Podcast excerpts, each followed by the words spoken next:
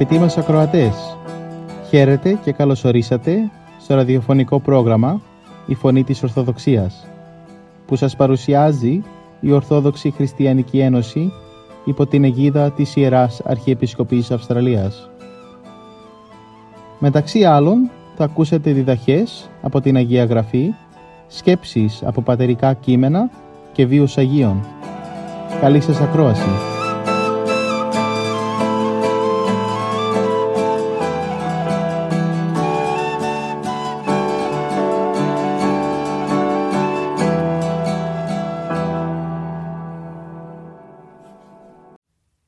Σήμερα θα μας μιλήσει η κυρία Άννα Δημητρίου για το σημερινό Ευαγγελικό Ανάγνωσμα που σκοπό έχει να μας προετοιμάσει για τη μεγάλη γιορτή των Χριστουγέννων από του Καταμανθέων Ευαγγελίου, κεφάλαιο 1, στίχη 1 έως 25.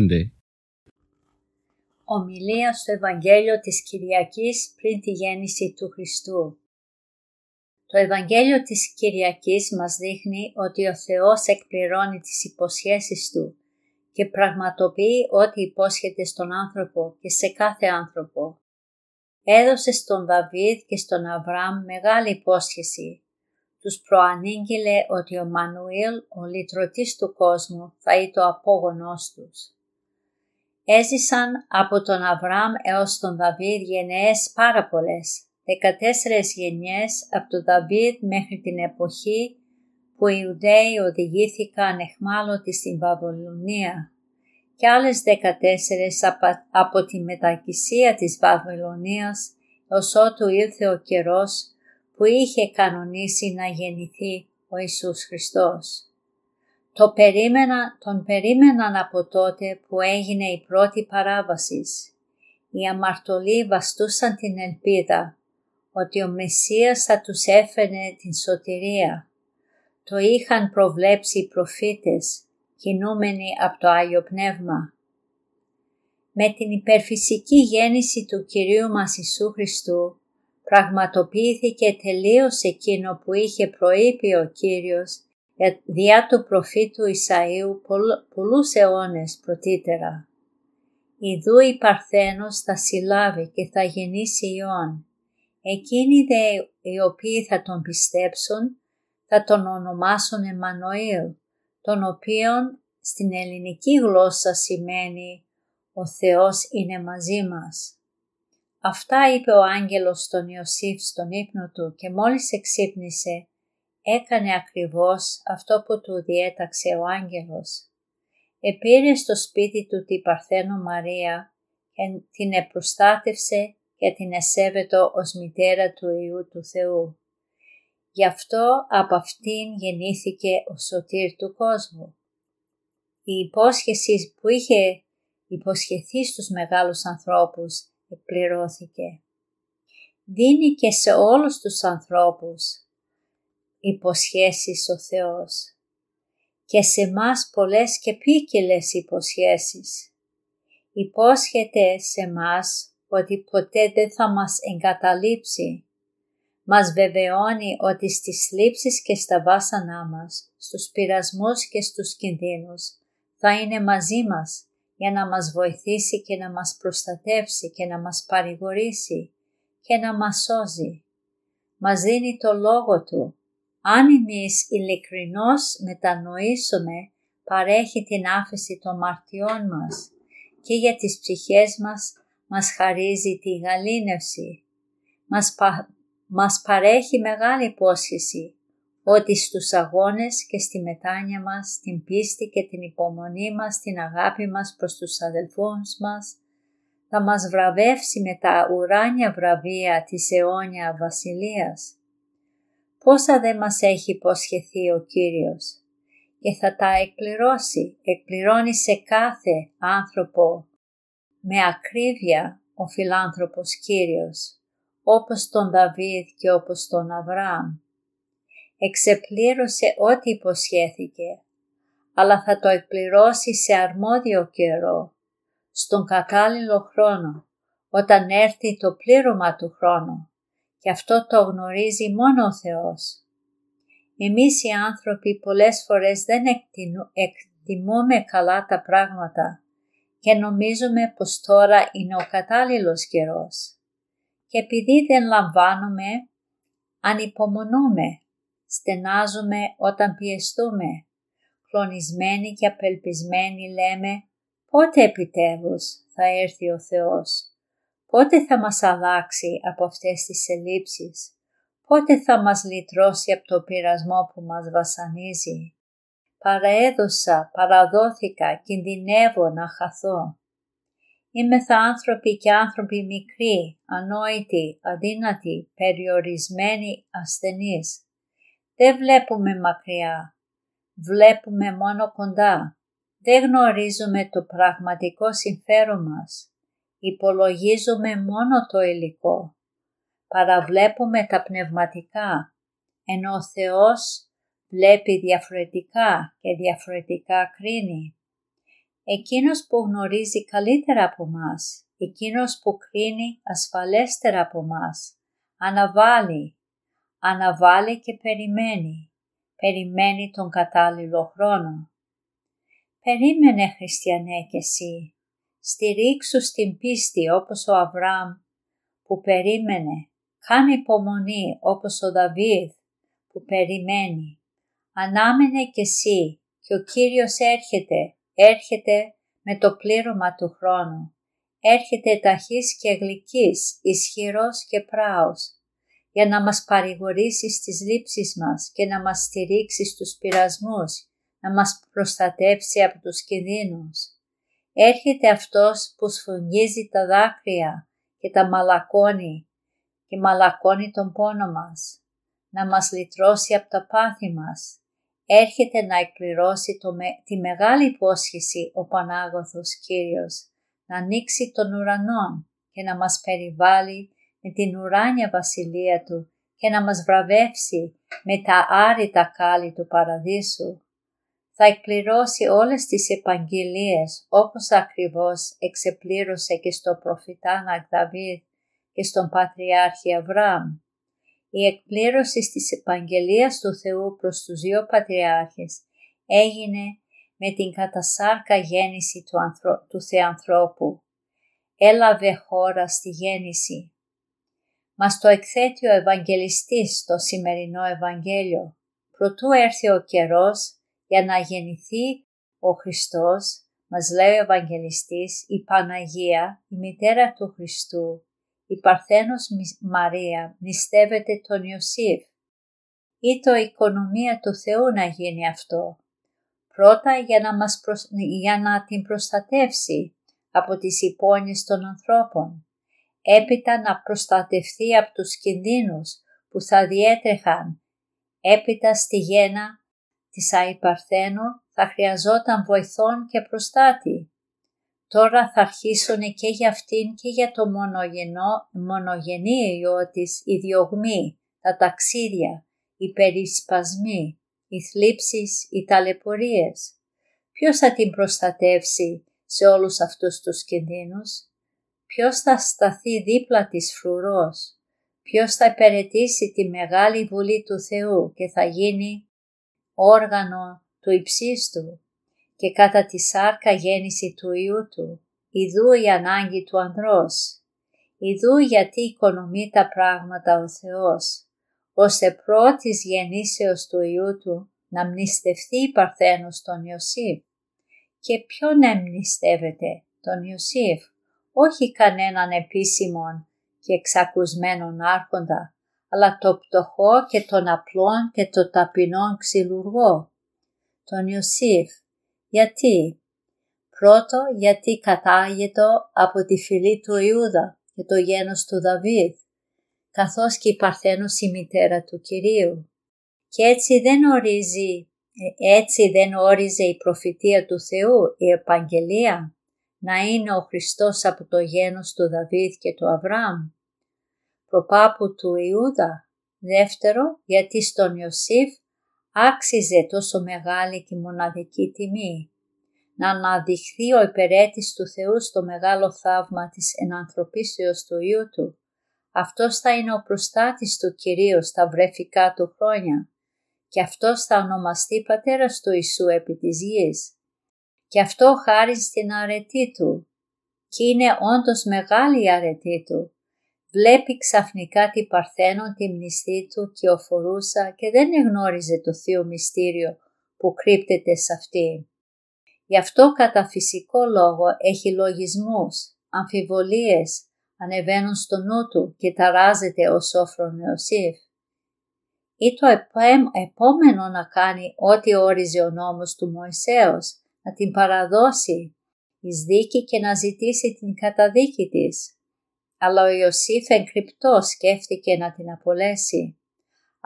αποφασίζει να τη διώξει κρυφά χωρίς να την καταδικάσει και ούτε να την εκθέσει γιατί ήταν ο δίκαιος αγαθός αγνός άνθρωπος.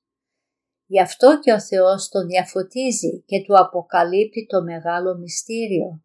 Άγγελος Κυρίου παρουσιάζεται σε Αυτόν. Αυτός που θα γεννηθεί του λέει είναι εκ Πνεύματος Αγίου. Του προαγγέλει τη γέννηση του παιδιού σύμφωνα με την παλιά προφητεία του Ισαΐα. Του δίνει εντολή να κρατήσει την Παρθένο και όταν γεννηθεί να ονομάσει το πεδίο νησού, δηλαδή σωτήρα, και αυτός θα σώσει το λαό του από την αμαρτία. Και εδώ πάλι λάμπει η αρετή του Ιωσήφ, ακτινοβολεί η αγιώτης του. Όταν εξύπνησε από τον ύπνο του έκανε ό,τι τον επρόσταξε ο άγγελος.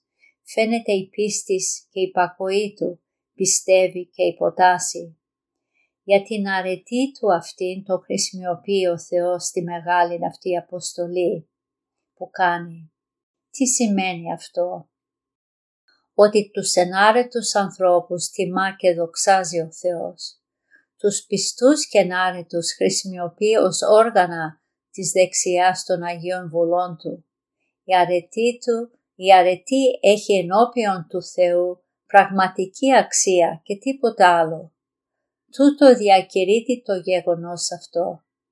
Πρέπει να αναρωτιόμαστε εδώ, τι έχεις λοιπόν άνθρωπο, άνθρωπε, έχεις πλούτο και δόξα και αξιώματα και σοφία και επιστήμη και όνομα μεγάλο στην κοινωνία, όλα αυτά χωρίς αρετή καμιά αξία δεν έχουν ενώπιον του Αγίου Θεού.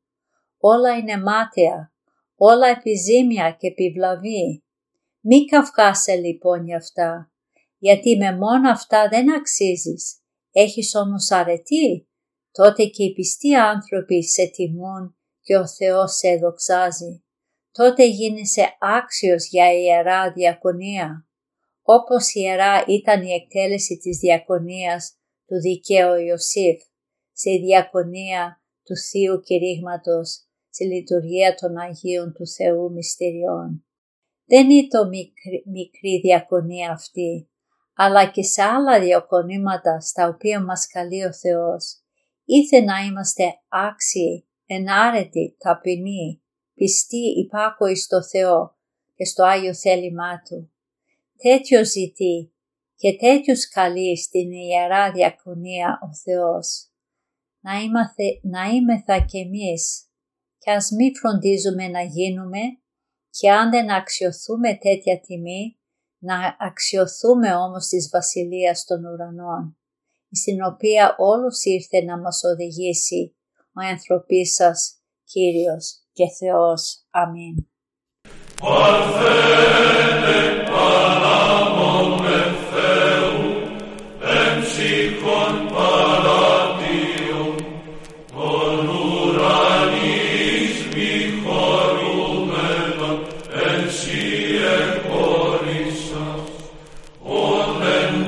Spirit.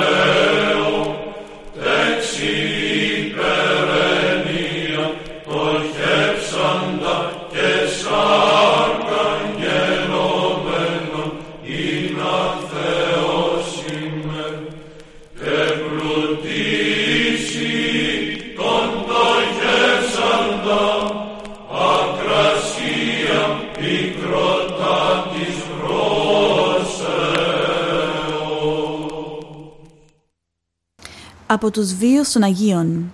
Στις 13 Δεκεμβρίου η Εκκλησία μας τιμά την μνήμη της Αγίας Λουκίας. Στο πρόγραμμά μας σήμερα θα αφαιριώσουμε μερικές σκέψεις από τη ζωή της. Η μεγάλη της πίστη έκανε θαύματα, αλλά και η ίδια βραβεύτηκε ανάλογα. Η Λουκία έζησε στα μέσα του τρίτου μετά Χριστό αιώνα και γεννήθηκε στις Σιρακιούσες της Σικελίας. Ήταν μοναχοκόρη που είχε χάσει νωρίς τον πατέρα της και η ευσεβής μητέρα της έπασχε από εμόρια. Η βοήθεια των γιατρών δεν στάθηκε ικανή να την γιατρέψει, γι' αυτό και περίμενε τη γιατριά της μόνο από τη Θεία Βοήθεια.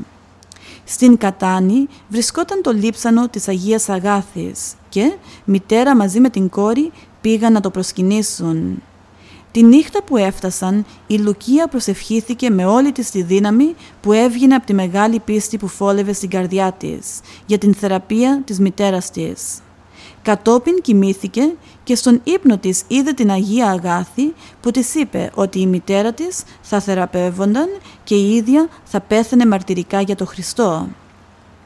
Την επόμενη μέρα πράγματι η μητέρα της θεραπεύτηκε και οι δύο μαζί τότε ευχαρίστησαν το Θεό και την Αγία. Όταν επέστρεψαν στις Σιρακιούσες, η Λουκία έπεισε τη μητέρα της και διαμήρασαν όλη τους την περιουσία στους φτωχούς. Έπειτα η ίδια η Λουκία κατέβαλε κάθε προσπάθεια για να μεταδίδει το φως του Ευαγγελίου και σε άλλες κοπέλες που βρίσκονταν στο σκοτάδι της πλάνης.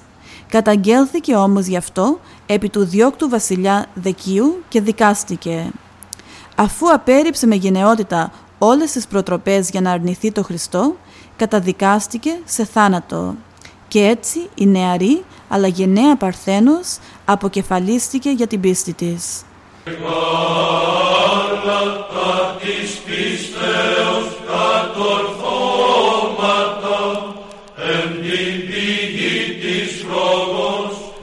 duszę be.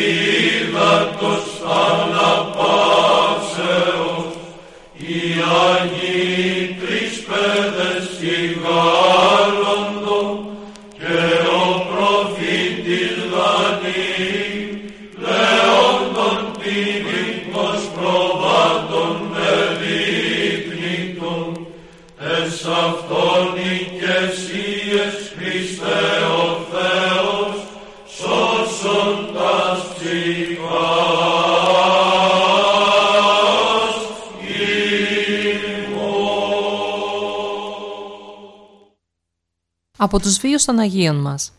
Την ερχόμενη Τετάρτη 17 Δεκεμβρίου η Εκκλησία μας τιμά τη μνήμη του Αγίου Διονυσίου του Ζακυνθινού. Στο πρόγραμμά μας σήμερα θα αφιερώσουμε μερικές σκέψεις από τη ζωή του. Ο Άγιος Διονύσιος ήταν γόνος ευσεβέστατης και αρχοντικής οικογένειας της Ζακίνθου και ανατράφηκε από αυτή με τα διδάγματα του Ευαγγελίου. Έτσι γρήγορα διακρίθηκε στα γράμματα και την αρετή. Νωρίς, μόλις ενηλικιώθηκε, ασχολήθηκε με τη διδασκαλία του Θείου Λόγου, φροντίζοντας συγχρόνως να συντρέχει στην ανακούφιση των φτωχών. Κατόπιν έγινε μοναχός στη Βασιλική Μονή των Στροφάδων, όπου ασκήθηκε στην αγρυπνία, την εγκράτεια και τη μελέτη των γραφών. Έπειτα πήγε στην Αθήνα για να βρει καράβι προκειμένου να ταξιδέψει στα Ιεροσόλυμα. Αλλά ο τότε αρχιερέας των Αθηνών άκουσε κάποια Κυριακή το λαμπρό του κήρυγμα και μετά από πολλές παρακλήσεις τον έκανε επίσκοπο Αιγίνης με την επίσημη κατόπιν έγκριση της Εκκλησίας Κωνσταντινούπολης. Τα ποιμαντικά του καθήκοντα τα επετέλεσε άγρυπνα και άοκνα. Αναδείχθηκε διδάσκαλος, πατέρας και παιδαγωγός του ποιμνίου του. Η φήμη του είχε διαδοθεί παντού, αλλά αυτός παρέμενε απλός και ταπεινός. Ασθένησε όμως από τους πολλούς κόπους και παρετήθηκε. Γύρισε στη Ζάκυνθο, όπου μέχρι το 1579 ήταν προσωρινός επίσκοπος. Μετά αποσύρθηκε στη μονή της Θεοτόκου της Αναφωνητρίας, όπου ασκήτευε και με αγάπη κήρυτε και βοηθούσε τους κατοίκους του νησιού. Ήταν τόση αγάπη που είχε, ώστε προστάτεψε ακόμα και το φωνιά του αδερφού του. Ο Διονύσιος πέθανε σε βαθιά γεράματα 17 Δεκεμβρίου 1624 τάφηκε στη μονή στροφάδων και κατά την εκταφή του λείψανό του βγήκε ευωδιαστό και αδιάφθορο. Έτσι παραμένει μέχρι σήμερα και η Ζάκυνθος, τιμά και πανηγυρίζει τον Άγιο σαν προστάτη και πολιούχο της.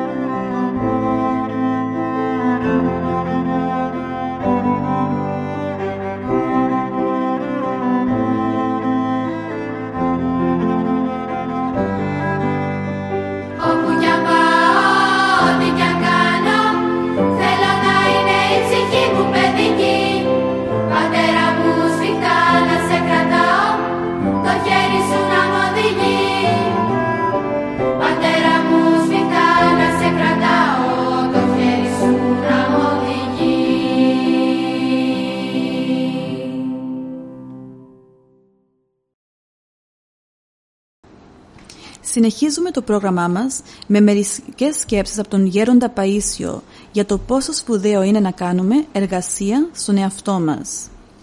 Εάν θέλεις να βοηθήσεις την Εκκλησία, είναι καλύτερα να κοιτάξεις να διορθώσεις τον εαυτό σου παρά να κοιτάς να διορθώσεις τους άλλους. Αν διορθώσεις τον εαυτό σου, αμέσως διορθώνεται ένα κομματάκι της Εκκλησίας. Εάν φυσικά αυτό το έκαναν όλοι, η Εκκλησία θα ήταν διορθωμένη αλλά σήμερα οι άνθρωποι ασχολούνται με όλα τα άλλα θέματα εκτός από τον εαυτό τους. Γιατί το να ασχολείσαι με τον εαυτό σου έχει κόπο, ενώ το να ασχολείσαι με τους άλλους είναι εύκολο. Εάν ασχοληθούμε με τη διόρθωση του εαυτού μας και στραφούμε πιο πολύ στην εσωτερική δράση παρά στην εξωτερική, δίνοντας τα πρωτεία στην Θεία Βοήθεια, θα βοηθήσουμε τους άλλους περισσότερο και θετικότερα. Επιπλέον θα έχουμε και την εσωτερική μας γαλήνη, η οποία θα βοηθάει αθόρυβα τις ψυχές που θα συναντάμε, γιατί η εσωτερική πνευματική κατάσταση προδίδει την αρετή της ψυχής και αλλιώνει ψυχές. Όταν επιδίδεται κανείς στην εξωτερική δράση, πριν φτάσει στην λαμπικαρισμένη εσωτερική πνευματική κατάσταση, μπορεί να κάνει κάποιον πνευματικό αγώνα, αλλά έχει στενοχώρια, άγχος, έλλειψη εμπιστοσύνης στο Θεό και συχνά χάνει την ηρεμία του. Εάν δεν κάνει καλό τον εαυτό του, δεν μπορεί να πει ότι το ενδιαφέρον του για το κοινό καλό είναι καθαρό. Όταν ελευθερωθεί από τον παλαιό του άνθρωπο και από καθετή κοσμικό, έχει πλέον την Θεία Χάρη, οπότε και ο ίδιος αναπαύεται, αλλά και κάθε είδους άνθρωπο αναπαύει. Αν όμως δεν έχει χάρη Θεού, δεν μπορεί ούτε στον εαυτό του να επιβληθεί, ούτε τους άλλους να βοηθήσει για να φέρει θείο αποτέλεσμα. Πρέπει να βουτυχτεί στη χάρη και ύστερα να χρησιμοποιηθούν οι αγιασμένες πλέον δυνάμεις του για τη σωτηρία των άλλων.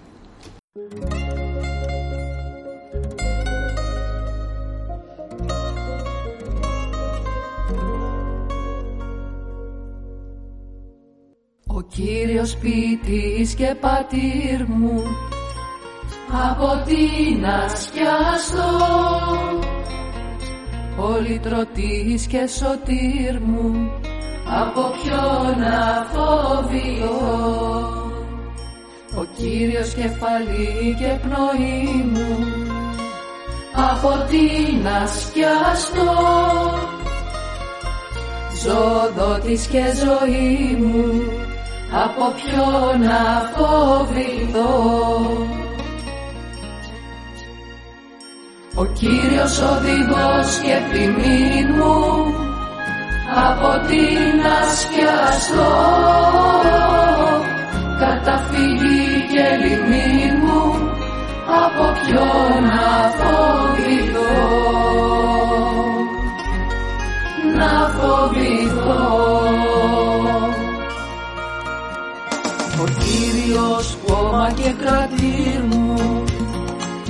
από την ασκιαστό δώρο και αντίδωρου δοτή μου. Από ποιον να φοβηθώ ο Κύριος ιατρός και νυπτήρ μου. Από την ασκιαστό λουτρό μετανοίας και λουτήρ μου. Από ποιον να φοβηθώ Κύριος φωτισμός και φωστήρι μου από την ασκιαστό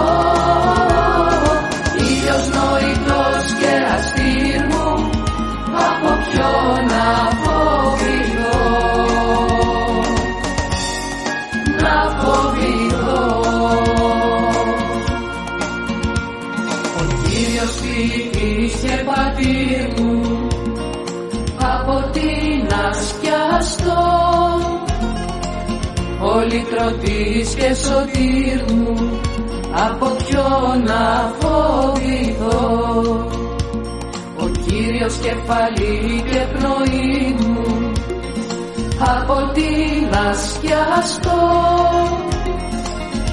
ζωδότης και ζωή μου από ποιον να φοβηθώ; Ο Κύριος οδηγός και ποινή μου από την ασκιαστό καταφύγει